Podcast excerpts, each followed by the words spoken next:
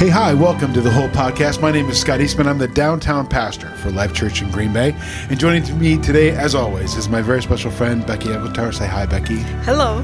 Becky, I didn't even let you say who you were. I, yeah. I am the author and co founder of our Journey to Wholeness program, a program which is designed to help you feel equipped to face life's challenges. Yeah, you know, I was just talking to a friend of mine about Journey to Wholeness, and I feel like we talked about this last time even, but I want to make sure that you know that a lot of people think Journey to Wholeness is like, oh my gosh, yeah, that's super great if you're a recovering addict or if you're, you know, just got through a divorce or you just came back from war or you just, you know, thinking that everyone else has a problem being broken. But here's uh, a spoiler alert we're all broken. That's right.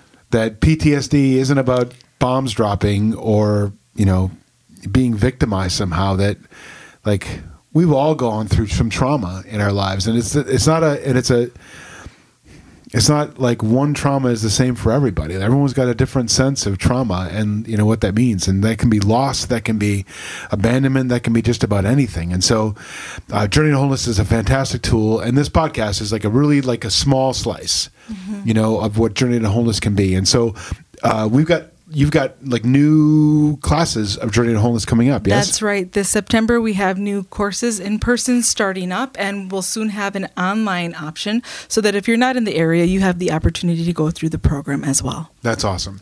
So, what are we talking today about? Today we're talking about the truth about perspective. Hmm. Yeah. Perspective is something that's interesting. Either you don't believe in another's perspective or you think that your perspective is 100% true and the only way to live and uh, operate in your life. And that's not necessarily true. And so, what we like to do is start out by defining what that term means so that we all start out on the same page and then really discussing how it's a benefit for us, but also ways that it may be hindering us when we don't understand how it works. Awesome. So, perspective is the unique and particular way that we see the world. No two perspectives are the same. They are unique to each individual and their unique and varying background. Now, think about that environment, senses, experience, interactions, parents, family, culture, neighborhoods, all of that will sway and influence someone's perspective It's a combination of our viewpoint, but also our understanding. So you can see there's no two perspectives that are the same in the entire world. They may be similar, but they're not the same because they're influenced by the different voices in our life uh, God's voice, if you're a believer, parents, coaches, friends, your spouse, your neighbors. Now you look at the multitude of variations that you can have, and you can understand how we are really uniquely and magnificently made, just like scripture says. Um, so when we think about perspective, it's really the filter that we see the world through. So uh, it's also the framework that we apply and which defines every situation in our lives. Um, our perspectives are real to us, but they may not always be reality. We see and understand the world through the filter of our uh, or the filter of our subconscious, our hurts, our pains, our negative experiences, our positive experiences, uh, any abuse of trust. All of those things will cloud and pollute the lens by which we see the world. So, if your perception tells you that people are trustworthy, or untrustworthy. Um, if they're untrustworthy, you'll be skeptical of everything in life. You won't take anything for face value. If your perception tells you that there is never enough, then you may live in uh, not being able to provide for your family because you're living through that perspective. There's nothing I can do, nothing I can achieve, nothing I can acquire that's really going to provide for them because my filter says that there is just not enough ever. Uh, and if your perception tells you that a certain demographic is not safe, you will act defensively toward individuals of that demographic no matter what the situation or the construct is. So you can see really quickly how our perspective can really sway or influence or change or cause us to make assumptions and uh, work on beliefs that may not be reality. Hmm. I love that. In at LC downtown last week, we were kind of talking sort of about this subject, and we were. I was trying to explain to people something I've been thinking about, where I feel like like we know our story. We live our story. So it's fully and completely true right? It's fully and completely real. And so the mistake that we make is that when we encounter someone whether for the first time or like you said with our spouses of 20 or 25 years we just start assuming that they've been living the same story or that they've got the same information that they've taken part in the same movie as we're taking part. Right. And and so when something does happen or doesn't happen or how someone responds to it, you know if it's not if it's not according to our story or doesn't like make sense in our story then we're all like mad and like wait how come you why would you and, you know and i feel like that's where a lot of our conflict comes from is that we don't we don't know the context of other people's lives and we just assume that their life is our life. Right. you know like i there's um there was a i think on social media um about sex trafficking. And someone was telling the story about a woman that they know that denied the existence of sex trafficking because she doesn't know anyone that's had to go through it. Mm-hmm. She's, and so, as far as she's concerned, It doesn't exist. doesn't exist, mm-hmm. right? And she's adamant about it. We're making such a big deal about this; it's not even a real issue mm. because it doesn't affect her, Right. you know. And like, and I think the same thing is true, kind of like in our our our racial dilemma right mm-hmm. now. Right. That you know, people will talk about like white privilege or something like. "Pff, I don't have white privilege. I earned everything I had. Right. I mm-hmm. worked hard for everything. That's totally probably true. Right. Right. Uh, White privilege isn't silver spoons. Right. It's not. Mm-hmm. Which was a show when I was a kid Yeah, it was. I watched that show. anyway, that that's not white privilege. White privilege is just having opportunities that maybe people of color didn't have, or the mm-hmm. people of a different socioeconomic station didn't have. Correct. Right. And so, like, it's stuff that you wouldn't even know because you're living in your own movie. You've got your own mm-hmm. story. And so, as far as you're concerned, everyone lived out that same story. Everyone lived out that same movie. Right. Everyone had Mrs. Hanneman, right, in ninth grade, who really took you under her wing and taught you about something. Like everyone, you think everyone had Mrs. Hanneman. Right. Hey, not everyone did. Exactly. And we can make the mistake of thinking that because we are in the same household, even, that we have the same exact experiences, except remember, it's viewpoint um, is included in there and understanding. And so your viewpoint, just because you were in a different room observing or hearing what was going on in your house, gives you a different viewpoint of what was happening, but also your understanding based on whatever you experienced before. Right. So it's quite frequent that we go, wow, those two people grew up in the same household, and yet this person took this trajectory and this person took a totally opposite trajectory. And so we can have the same exact experience, except that our viewpoints and our understanding were different. And so we came away from that experience with a whole different definition for life. Plus, there's the structure of our of our heart and our mind. Anyway, like just I mean, like not all kids that come out of the same parents are built the same. You know, in their Right. heart and their mind. Yeah, start with your DNA first. That Right. that pool of DNA, that swirl that happened is different. We're not exact replicas or copies of each other. Right. And so we can be very different even though we have the same experiences, which will then determine how we interact with the world going forward. And so we have to think about how our memories actually work. Our memories are not always an actual account of what occurred. Remember, viewpoint and understanding. Uh, and I like that you said that um, it's like a movie, right? The narrative that we have uh, based on the events that occurred. And if you if you just watch one of those CSI uh, shows and they ask, you know, witness, tell me what happened, they have a very stark different description of what happened, there's some things that are common, right? There's some truths that are truth, there's some facts that are facts, but really then the rest of the narrative around it is based on their ideas, their fears, their hopes, and how they've framed the world. So events are made memorable when there's this ramp up of cortisol and endorphins. So depending on how you receive that, if that was something that was maybe scary for you, maybe your parents were arguing, um, and you were closer to the argument than your sibling was, you may have received and perceived that differently than they did because the volume that you perceived it as made you believe that there's something wrong in my world whereas your sibling may have been outside and heard a muffled version of that. So they didn't perceive that as something wrong in their world. They just heard mom and dad talking right because of the amplitude. So you can see how really quickly um, we're affected by really where we were in that situation. And whether or not cortisol spiked in your body to make a memory. If you have too much cortisol in your body when you have a memory, your memory begins to fragment. And when your memory fragments, then your brain goes to work to try to make sense of the details by filling in information. And there is the narrative that can be different from someone else's. So our memories are not a video, they're formed by the way that we narrate them into a story, which frames our perspective and then helps us determine and how how we're going to interact with the world going forward. Yeah, I want to make sure that we sit in this for a second because you know you, you open that uh, statement with our memories what were the words? Our memories aren't Are not always an actual account of what right occurred. or a video, right? It's not like That's it's right. right. And so there, there's a bunch of filters, Yes. a bunch of filters. Yes. Mm-hmm. how we were feeling, right? W- where we were positioned, right? So if you were hungry, right, right, yeah. So like all these things play into how you know we perceive that moment, and so I feel like that's a really big deal because sometimes we're like we are so reliant on our memory being factual yes, that will be so when we get into um, conflict with someone we'll talk about our memory. Well i remember we sat right here in this room and this and this happened and that and that happened. And like okay well maybe right?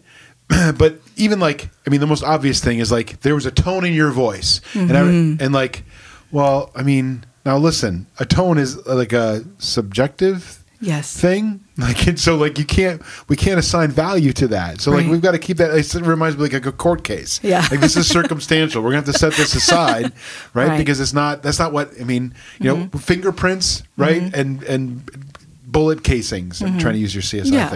thing like that's what we, that's what we can go off of i can't go off how you were feeling or what you thought someone else was feeling and all those things go into our memories and so that's why i just feel like i don't know if this is where you're headed but i feel like grace is so important in all of our relationships Mm-hmm. particularly if you're a believer because i mean like we're we're we're assigned grace like we're we're assigned grace and so but even people that aren't believers like even if you're just like a regular joe right, like grace is so important in our relationships to extend like the benefit of a doubt right. You know, and I think it's important to point out that again, your perception is your reality. So it's not to discount that the tone of someone's voice did impact you. That's still true, but we have to acknowledge that the intention that that was delivered with may not be what you perceived or Yeah. what you received because you made that uh, decision or you receive that through the filter of your past experiences. And so if you're talking to somebody who wasn't raised where there was a tone of voice that implied something in their life, when they use that tone as you perceive it, the intention's completely different. And what we have to do, and I love that you went to grace, is that we have to have the grace to say, okay, let me communicate something to you. Here's what I heard when you said that. yeah And can you clarify for me?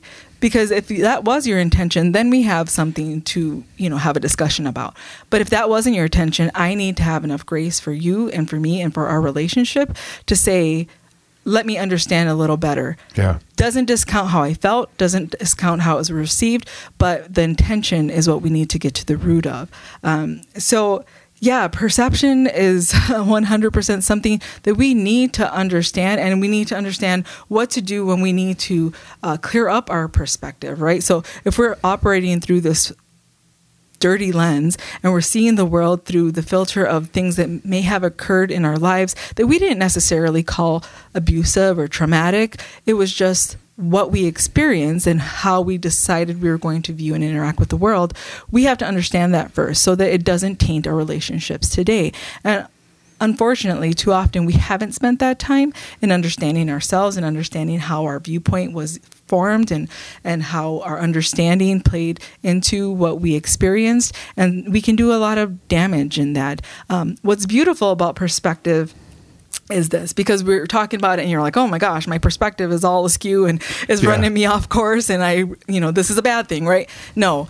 So just like there is a negative aspect there's also very positive aspects to it. Most of what we find that we've run into uh, that has gone a little astray or has kind of got off track is something that actually is a power to us or a tool for us or a resource that has great potential. And so we have to understand that perspective requires that we acknowledge that our perspective is just a part of a larger, complete picture of a situation so that we can have an accurate understanding and accounting. So when we understand that we were made for relationship, we were made for each other, of course, uh, to derail that, we would have our perspectives impacted. Why is our perspective so important? When we unify them, when we bring them together to get the larger picture, we have so much more potential for doing and correcting things in our world that are not correct right now, that are not good.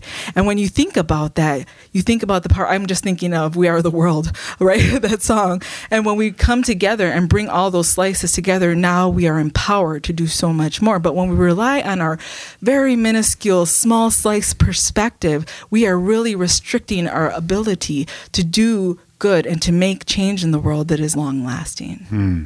That's really good.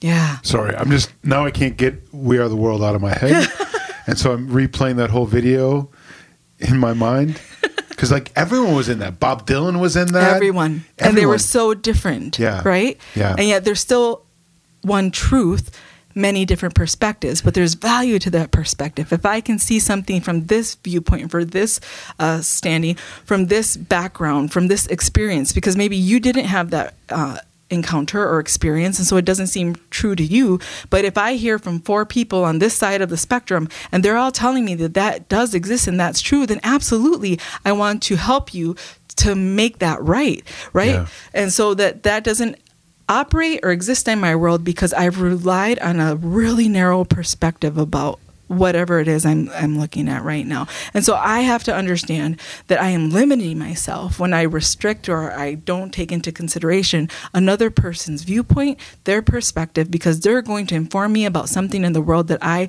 up until now was not aware of. Yeah, yeah, and we. I feel like, I mean, if you're not applying this to today's world, then you're not really paying attention, right? Because it mm-hmm. just it seems like there's there's conflict at every turn, right? There's certainly you know in today's world, you know, um, amidst a, a pandemic. You know, there's there's no clear side, and so we each got to have a perspective on that, and that perspective not only is based on you know our experience it's also based on like our politics. It's based on you know a thousand different things. Our socioeconomic station again like all these things affect that. And so and so for us to say that my perspective is right and your perspective is wrong is to say my movie's good and your movie's bad mm-hmm. right and like we we we don't have that we we can't say that we can't you know we don't have the right to say that. Mm-hmm. And so, and so the same thing is true of, you know, any kind of, you know, racial crisis. The same thing is true of any political thing. I mean, it's just, you know, Yeah, you might think that your viewpoint or your perspective is objective, but that's not true. Right. Because just by the definition of it, we have established that it's subjective, 100% times a thousand. Right, yeah. right. And so we can't say that it's an objective perspective or viewpoint. We can only do that when we gather that with others from different backgrounds and different areas and different demographics and different cultural backgrounds to actually have a true view of what is true.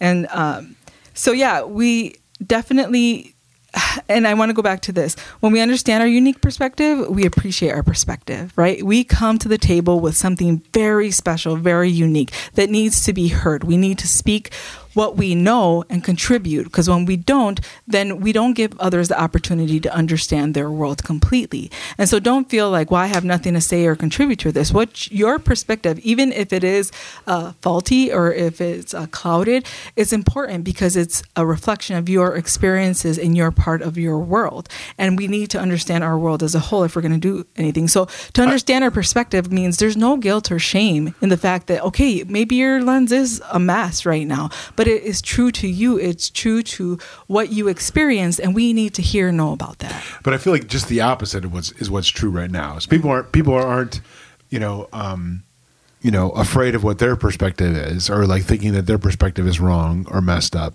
They're just convinced that everyone else's perspective is wrong and mixed up. Do you know what I mean? And so, like, in the in the in the same, but those same rules apply where we have to stop talking and start listening. Yes. Do you know what I mean? Like we have to like, you know, Yeah. I think of it like uh sorry, I keep going back to social media, but like there's that thing, there's a meme that's going around like, "Hey, what if you just obeyed the law? Then maybe you wouldn't get stopped by the cops," mm-hmm. which is totally oh middle class white dude thing to say. I feel like mm-hmm. I probably shouldn't say that, but it mm-hmm. totally is.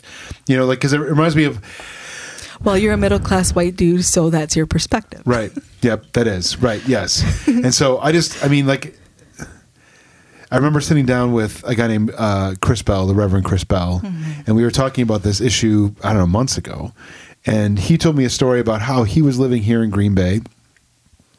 And uh, was driving down to Appleton to go to Fox Valley Tech to go to a class. He was running late or something. I don't even know.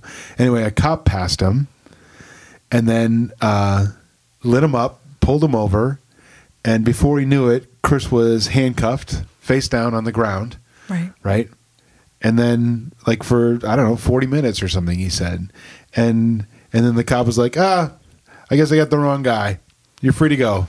Like I just know as a middle class white guy, I've never been passed by a cop, got lit up, handcuffed, and put on the ground. And this never happened to me, right? And Chris, if you know Chris, you know that Chris didn't do anything wrong, and so yeah, you're right. I guess you wouldn't get arrested if you didn't break the law. But you know what? People are being people are being singled out um, because of people's perspective of who they are. Mm-hmm. You know, that's a such and such kind of guy or such and such kind of girl driving in Right. Mm-hmm. such and such kind of neighborhood at such and such a time. Yeah. And so I'm just gonna I'm gonna make some assumptions about this guy, Right. You know, and pull him over. And when you made assumptions, it's just your brain at work. Your brain is doing the job that it was made to do. It's just you formed that early on. So, really, when we're thinking about our perspective, we have to think when did this thought, feeling, or belief begin?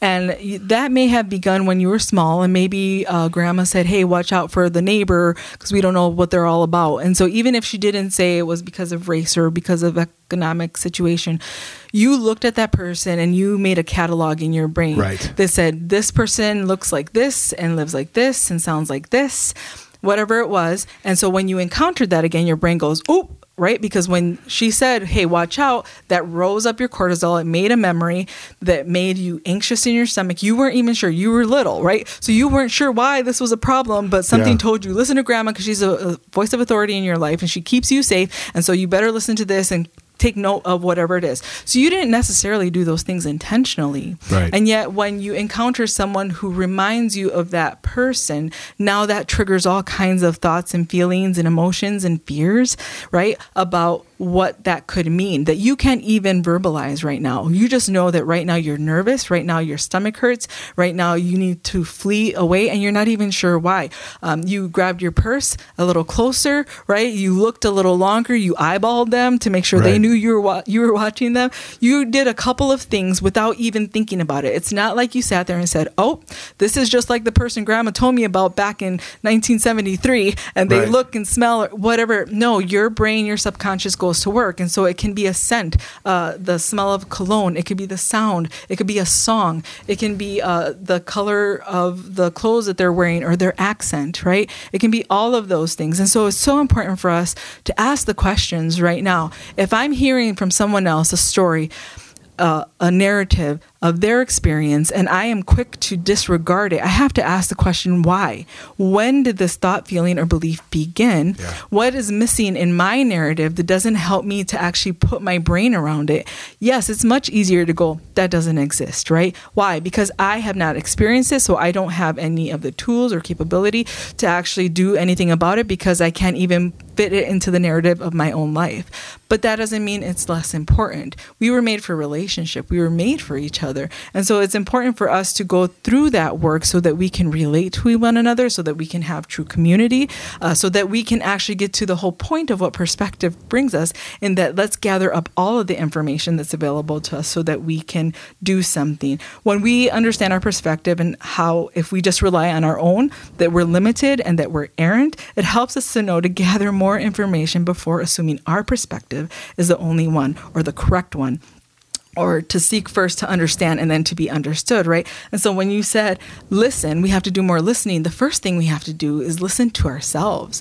What is the mm-hmm. narrative that's going on in your mind during these really tough discussions and topics right now that we have right in front of us every day? It's it's a political season and if you remember 4 years ago, although I think most of us dull it and put it away, it's the same thing that happens every 4 years where we're challenged to think about what we want to do to go forward in our communities and in our country. And we're asked to give a voice to that, right? So we all should be bringing a voice to that, but we have to understand that all of our voices matter. We have to understand first what is it that I believe in? Where is that rooted? And is it rooted on a truth that I believe in as a mature adult that I have decided, I have contemplated, I have worked through and decided? Or is it based on something that's really childlike, right? It was it was just my brain decided this at some point and I've been operating on that system because I haven't taken time to actually analyze, look at it, work it out, and then decide how I want to move forward. And hmm. so this is a great exercise. Every four years, it's wonderful that we're all challenged to think about who we are, what we believe, and how we want to move forward. And then to come together as a nation, as a people, as a community to do that work together. What we have to get better at is doing the listening to ourselves so that we can learn how to listen to others. Because if we're not even hearing ourselves, we're not really even sure what the discussion or what our part is in the overall uh, discussion uh, or discourse that we're having with our neighbors and our friends. And we want to remain neighbors and friends, right? We are going to remain neighbors and friends.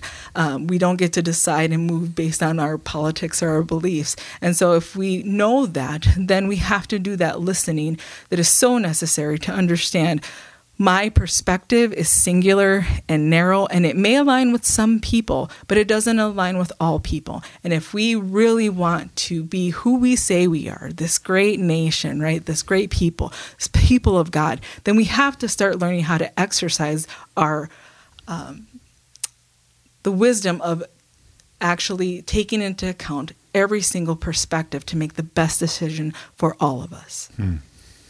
Yeah, that's good. I wonder if we could talk for a second about the dirty lenses mm-hmm. and how do we manage people's perspective about us? Mm-hmm. Like, I feel like for a lot of us, um, not all of us are sure of ourselves enough. I mean, some people are. Some people are super confident in who they are and whatever. Mm-hmm. I feel there's more of us who are not. And so we're looking for other people's input to try to like paint our image, try to like you know to like you know determine who we are, Right. Uh, how people treat us, how people talk about us, how people respond to us. Right, we'll use those things to make up this because we can't see ourselves. I mean, I can see my hand.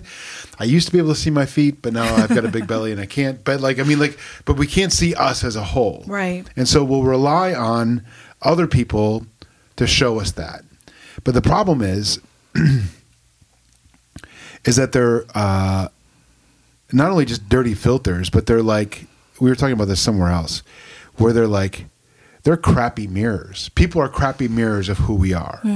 So even a good mirror, like the most perfect mirror, is still the complete opposite of the truth, right? Right. So now you take that, plus you make them crappy mirrors, like funhouse mirrors, right, where they're all curvy and wobbly and something. Yeah. And so we're looking at other people, that other people's perspective of us to tell us who we are, and we're looking at this funhouse mirror, like, oh my gosh, my head is huge.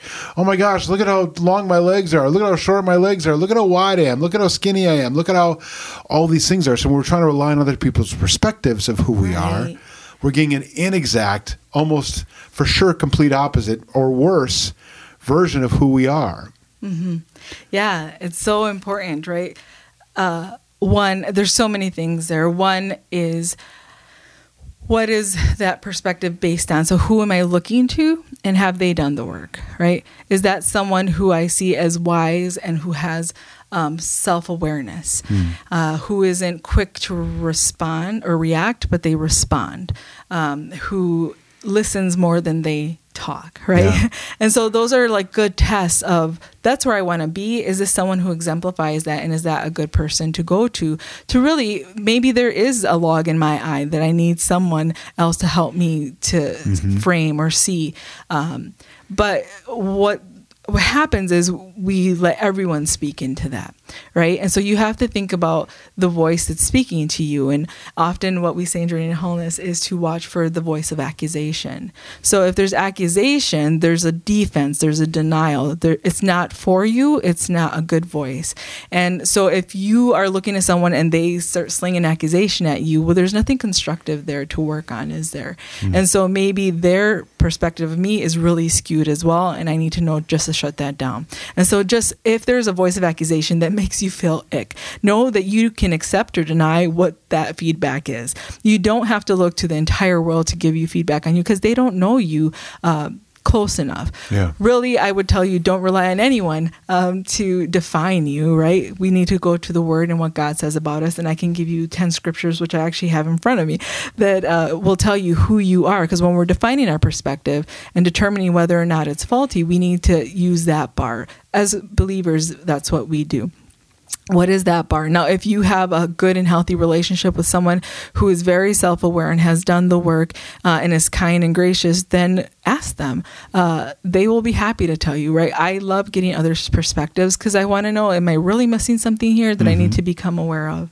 Um, so, uh, there's that, but it made me think of when you said they're a bad mirror, and it made me think of 1 Corinthians 13 12. Uh, For now we see in a mirror dimly, but then face to face. Now I know in part, then I shall know fully, even as I have been fully known. Mm-hmm. And the one who fully knows us is Jesus, right? And we may have people in our lives who know us very well, uh, maybe a parent or a spouse who, in, in love and with grace and um, kindly will say, Well, you know, here are some things that you say, or here are some things that you do quite often. And you'll go, No, I don't. Shut up. Or yeah, right? I never do that. Really? And then, you know, your kid or, or someone else, a close friend, will be like, Oh, yeah, brother, you do that all the time. And those are the things we want to know because sometimes we don't realize that we've put a framework on our lives, on our situations that we're operating out of that is not helping us, it's not advancing.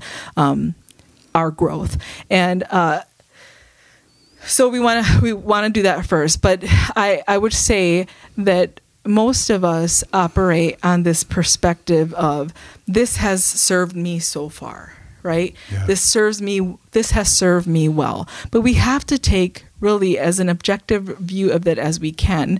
Um, and maybe it's someone who doesn't know you at all, and you go to speak to a counselor or a pastor and say, Here's what I have, and can you let me know? That's going to be the most objective view, right? They haven't been involved, there's no emotional stakes there. Yeah. Um, they're just looking at what's in front of you and, and what you lay out. Um, and they can give you a, a, pretty objective viewpoint. Now, remember, that's still going to be tempered by how much you actually share, right? So I can come to you and say, this and this and this is going wrong in my marriage, but you didn't share that you did this and that right. and the other. And so they can only give you as good uh, feedback as the information you provide. Yeah.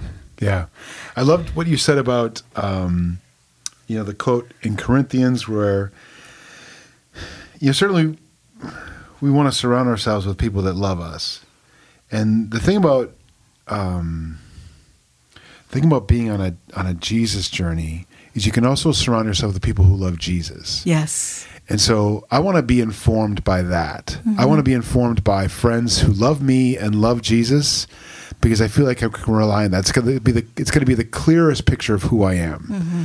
You know, and so you know that's I mean that's there's a lot of fringe benefits to being a Jesus person. Yeah. And I feel like that's one of my favorite ones mm-hmm. because I can take heart in knowing I am who Jesus says I am more than I am who my dad says I am right. or my wife or my friends, right. like, you know, my grade school friends or whatever, mm-hmm. that I can fully trust who Jesus says I am. It mm-hmm. reminded me, of course, of the famous Lauren Daigle song about You Say, which is all about this very topic, mm-hmm. about the battles that we fight in our heads and the lies that we believe and you know where our value is and you know who we are and you know the chorus of that song says you say i'm loved when i can't feel a thing you say i'm strong when i think i'm weak you say i am held when i am falling short and when i don't belong you say i'm yours and like man there's weight in that when if mm-hmm. you're feeling empty and ugly and mm-hmm. worthless mm-hmm. like there's weight in those kind of words and mm-hmm. those words aren't necessarily Lauren Daigle's words. Those words are mm-hmm. Jesus' words. Yes. You know, and I love that she's faithful to that. But I just, you know, yeah. I need that in my life. I need Jesus' perspective of me, you know, because I feel like that's the truest one. Yeah. The most dangerous part of a skewed perspective is the perspective we have of ourselves because we can really defeat ourselves before anyone else chimes in about it, right? And we can start to look for evidence of the fact that we are not any of those things that you just said from from that song. And so when we hear that, like, don't you perk up a little bit? Like, wait, really? Yeah. Can I possibly, maybe, sometimes, hopefully be? And that's the good news, right? That's the good news that Jesus brought that his word brings healing and his word brings wholeness. And so when our perspective is really skewed to the point where we see ourselves as small and insignificant, um, his word says we have uh, value and goodness and, and dignity in places that maybe have been um, shrouded by darkness and scum and Yeah. filth of the things that we've experienced.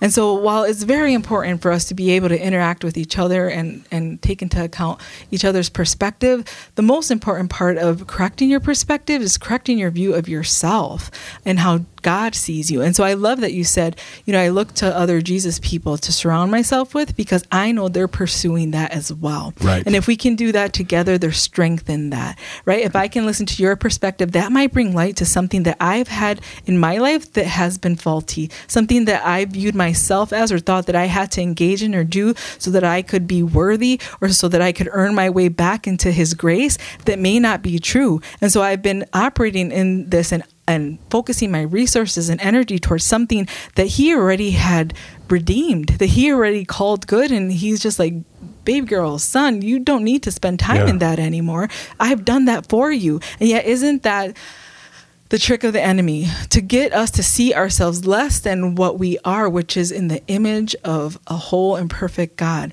That we have that possibility and capability on earth as it is in heaven, that He came and did that work for us, and yet we're still living as if we're broken. Yeah. And so we started there saying, hey, we're all broken. And yes, I, I have lots of analogies for this, but one of them is this we're like the moon, right? And sometimes you think the moon is full, but there's this little sliver. So, and you look on the calendar, it's not a full moon today. Yeah. What do you mean? It looks full, Yeah. but there's this little sliver. And if you look really, really close or get a telescope, you can see the small, dark portion of that. And if you're just operating in that alone, you're operating at pretty much like what, 90 some percent?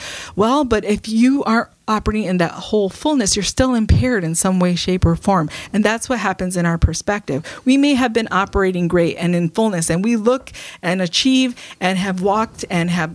Uh, attained things in our lives that make us look picture perfect on Instagram or Facebook. Right. And yet there's something, there's some lack, there's some shortness that we feel every so often, and where we're looking for something else to fill it, and we're not sure and we can't put our finger on it. That's when we have to start asking the question of whether or not my perspective is impaired in a place that I am not aware of, that I can't see. And if I can't find that for myself, then I need to go to a Jesus person. I need to go to a trusted Yeah. individual who can help me see that. But then I need to go to the Word because that Word is going to strike up in you that place that has been lacking. Right? Your spirit is going to leap the minute you read about it, and you're like, "Oh, that's the thing. Yeah. That's Yeah. the thing that's been missing." That's why my spirit leapt like it wanted to jump out of my body because that's the word that I needed to hear about myself. And now I know where my perspective is faulty and I need to work on that. Yeah, And so good. working on our perspective is is so important and how do we clean, cleanse the lens and that's very much uh, we talk about the word but we talk about very practical things in journey to wholeness so we started out by asking when did this thought feeling or belief begin we have to look at that narrative. We have to understand our stories. We have to understand how we were formed and what we even believe about the world. And then we have to understand how it influenced us. And then if there's any hurt or pain or negative experience or something that we just misconstrued in that moment, then we have to address it. Hey, that's not what was happening. This is what was happening. Yeah. You ever have those conversations with your your siblings and you're talking about a story and they're like, dude, that's not what happened. Yeah, this yeah. is what happened. You're like, no, for sure. This is how it went down. and they're like, nope. And you have like four siblings, so they're all like, nope, that's dumb. like, that's not what happened. And that alone, you're like, huh oh, I feel so much better, right? Yeah. Because 80%, 90% of the work is actually, well, I say 80%. 80% of the work was done just by knowing, right? Now I have to actually do a little bit of work to reset how I perceive the world because I've been operating on that so long Right. that that's just an automatic. So 10% of that work is me going, no, no, I remember my parent or my sibling said that was dumb. That's not what happened. And yet I've been interacting with others based on that assumption. Oh gosh, I got to mm. correct that. And then the other 10%, that's the Holy Spirit. And the Holy Spirit, Jesus said when he left this earth, he's like, I'm sending the Holy Spirit to comfort and to help you and to advise you and to remind you and to be that little like poke and, and reminder of like, hey, mm-mm, you're you're going that way again. Uh, you don't need to do that. And so He will be with you in that journey. And so it's not as daunting as it may seem. You're like, my goodness, I have to go all the way back in my timeline and figure that out and reapply Yeah. it to every Yeah. situation. It is not. Our brains are beautifully made in that they do that work for us while you sleep, right? Your subconscious.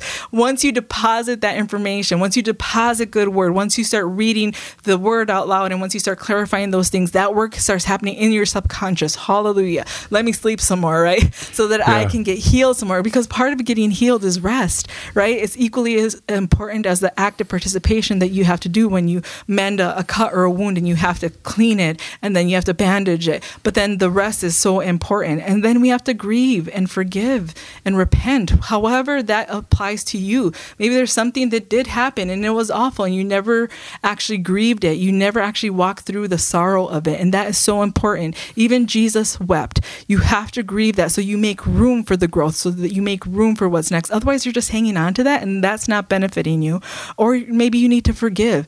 All right. You need to look at this is what happened and that person hurt me. And instead of being uh, skewed toward anyone like that person going forward, why don't you forgive? Forgive that person. It doesn't mean that um, there's reconciliation. It doesn't mean that there's um, you're discounting justice. Maybe some justice needs to happen or some accounting needs to happen, but you don't need to be responsible for that. And so maybe you need to forgive someone so that you're not carrying that baggage anymore. Or maybe you need to repent. Maybe you engaged in something, you did something, you decided something, and then you followed up and acted on it throughout many, many years that you just need to say, hey, I didn't know any better, but now I do. And I don't need to carry that and I don't need to have that hang over me. What I need to do is just say, God, forgive me. And maybe I actually need to go to someone and say, hey, I didn't know. I am so sorry that went down. I was a fool.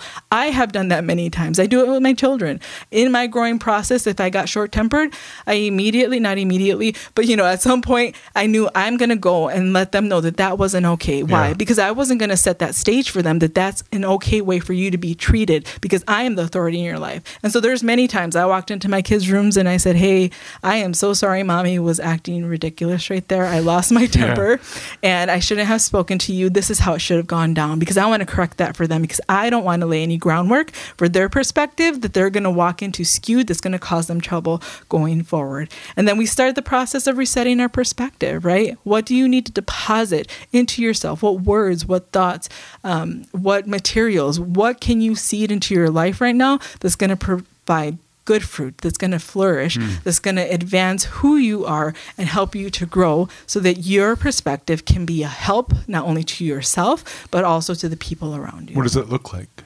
Like, what is that? What does that process look like? What are you eliminating? What are you Yeah. adding?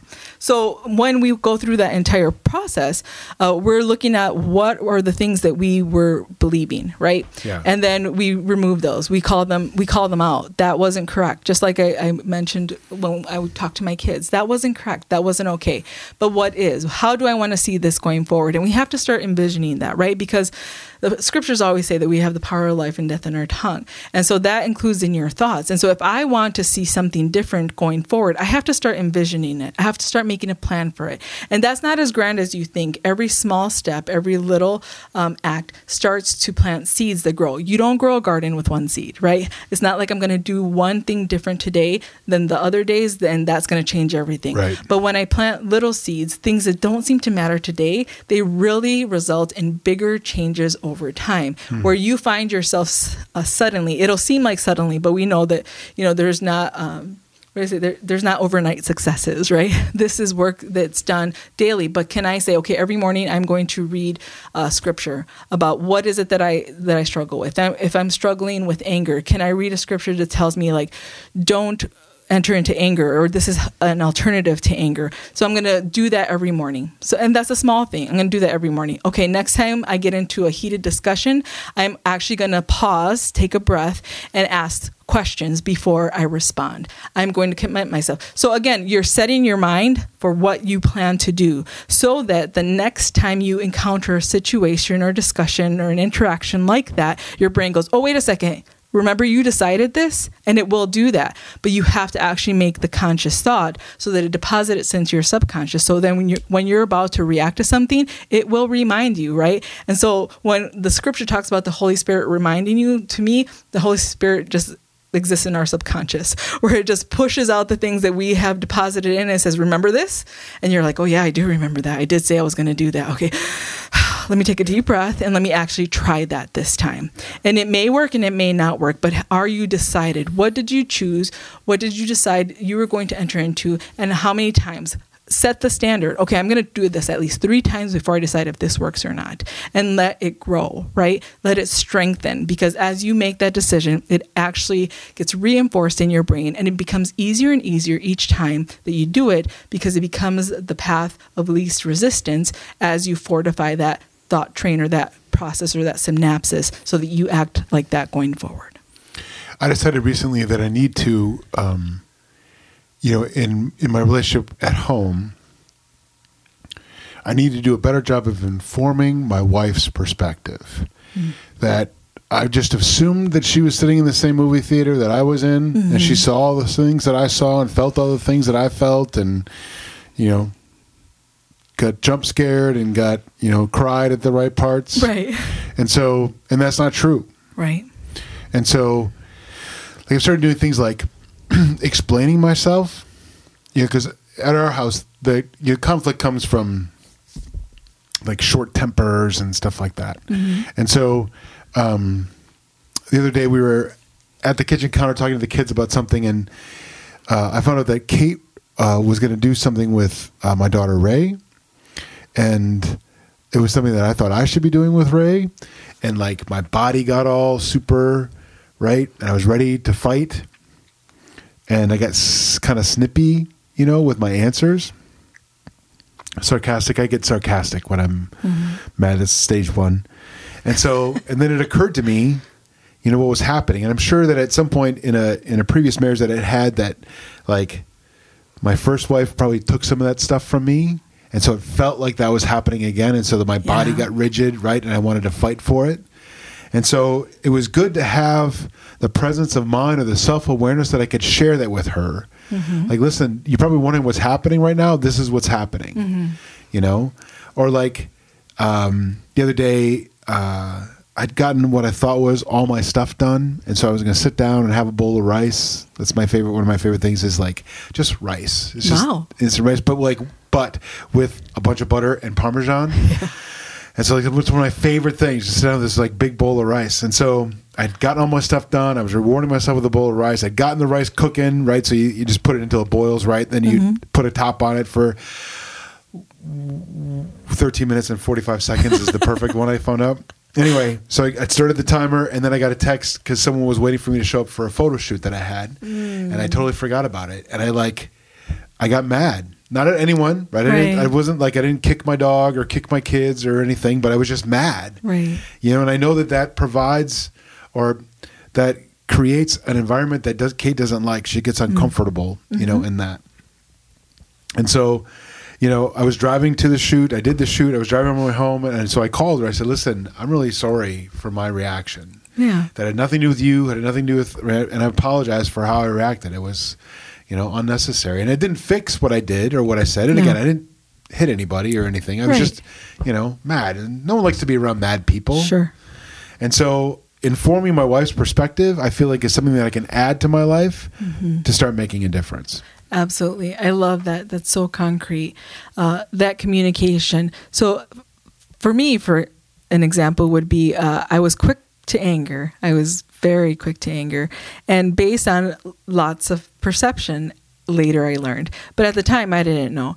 And what I found to be very practical is when you realize that you're having this disproportionate reaction to the situation at hand, to take a moment, to take a moment to do the very same thing that we ask our kids to do take a time out. And so I learned that instead of reacting and responding quickly based on the emotions that were erupting, I said, Can I have a second? Mm. And I walked away, and in my mind, and we agreed to this because I had to communicate it. Can I have five minutes? We need to discuss this. I'm not walking away from you. This is important, but I'm just going to take five minutes to gather my thoughts. Not so that I can make a bunch of snowballs to toss at you, right? Yeah, right? But so that I can assess what is it that I am feeling, why am I so upset? What do I need or want? And then can I communicate that effectively? Yeah. And and that alone was a grace to myself. So back to grace, but also grace for that individual who's standing across from you who just wants to be in relationship with you. Right. And this is that thing that you talked about earlier about reacting or responding. Mm-hmm. That if you just stood your ground right there and just did and just did what occurred to you or you know like just jumped into the fight that's a reaction Mm-hmm. Right. and too many of us we've talked about this before for sure just spend our lives in this cycle of reacting to the next Right, thing right. and so no wonder why we're exhausted Yeah. and, How's that working out for you? yeah like crap yeah. Yeah. I love what you said, and this can really wrap all of this up. Is when you have the thought, it's happening again. That is your perspective at work. Yeah. And you have to ask, is it happening again? Why is it that I feel so strongly about it in this moment? Does this apply to this situation? And too often we think that and we move past it onto the other dialogue in our mind. But if you're having the it's happening again, whether or not it's a loud voice or a small voice, pay attention to that because that's letting you know that there's something in your perspective that may need to be corrected so that you can operate in relationship the way that you hope to, so that you, again, you're gathering information so that you can be successful in your world along with your neighbors, along with the people that you love. right i love that so good today becky you're fantastic Thanks. Uh, well, thanks for joining us today on uh, the whole podcast. If you've enjoyed um, uh, this and thought think that maybe someone else could uh, benefit from these words, I'd encourage you to uh, share this podcast with the people that you love. Uh, I'd also encourage you to subscribe. Uh, to the whole podcast on any of your favorite podcast platforms. Also, know that you can always visit us at lifechurchgreenbay.com, or if you go to lifechurchgreenbay.com slash give, uh, you can help support these podcasts. We think that this is a great way for us to pivot and stay in touch uh, with our uh, our church family and our community uh, by making sure that we're living the best life we can, regardless of the circumstances in our nation and in our world, or even in our neighborhood. So if you can uh, help support this podcast, please, like I said, visit lifechurchgreenbay.com slash give and help us out. Becky, thanks once again. Thank you. Uh, and we'll see you next. Oh, wait.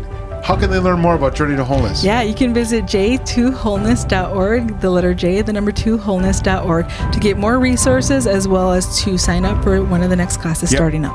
Classes are starting soon. They're going to be fantastic. Get involved because remember, we're all broken and it's, uh, uh, but we, we're fixable. Yeah. So we'll see you then.